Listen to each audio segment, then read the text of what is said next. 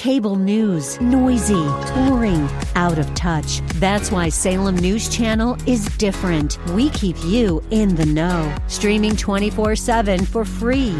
Home to the greatest collection of conservative voices like Dennis Prager, Jay Sekulow, Mike Gallagher, and more. Salem News Channel is unfiltered and unapologetic. Watch anytime, on any screen, at S N C dot T V and Local Now, Channel five twenty-five.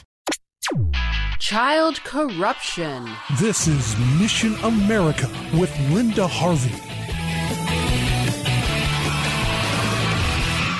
The Drag Queen Story Hour has been removed from one big city library thanks to the pushback from concerned parents. In Houston, parents affiliated with the pro-family group Mass Resistance led an effort to get the event out of the taxpayer-funded public library, where it served as a revolting example to local families and children. In case you are not familiar, these are outrageous in-your-face events started several years ago by a San Francisco group where men garishly dressed in women's clothing designed for shock effect hold a library event where they read books to any children available when parents allow it, and unfortunately some do. The kids are between three and eight, and the books feature homosexual families or little boys who want to wear dresses and so on. It's propaganda time, and they place these children on their laps as they read. So just think about that. So in Houston, Mass Resistance volunteers peacefully protested outside the library last fall. Then police showed up, which was strange for taxpayers to be footing the bill for this too. Homosexual and transgender activists also showed up to intimidate the protesting parents. Pictures were at first allowed at these events, but when they figured out conservatives were taking pictures, the library started restricting photos and also quizzing any media on where they were from, so presumably only approved media could get in. These volunteers went before Houston City Council and testified, revealing the content of these story hours, until finally the decision was made to move the event out of the library to a nearby homosexuality-supporting church. Well, that's great news, because the backgrounds, stage names, and social media posts of many of these female impersonators are gross and inappropriate and show how unsuitable they are to interact with children at a publicly sponsored event, or maybe any event. In Pennsylvania, at Lansdale Public Library, one of these men, who calls himself Miss Annie, was the featured reader to kids. But when performing for adults, concerned parents found found out that this man calls himself Annie Christ.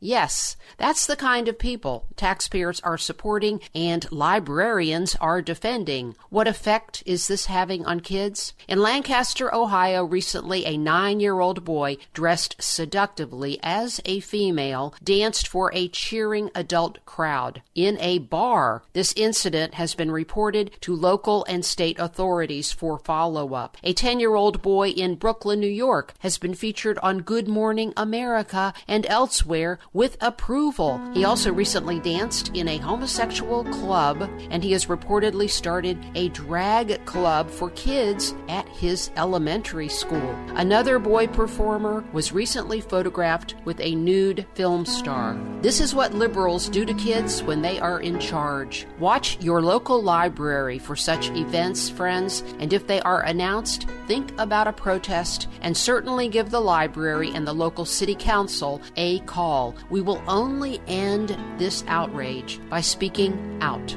I'm Linda Harvey. Thanks for listening. For more information and lots of news and Christian commentary on today's culture, log on to mission america dot com. Be sure to listen to Mission America every Saturday afternoon at one here on A M eight eighty and one oh four point five F M, The Word, W R F D. And remember, with God, all things are still possible.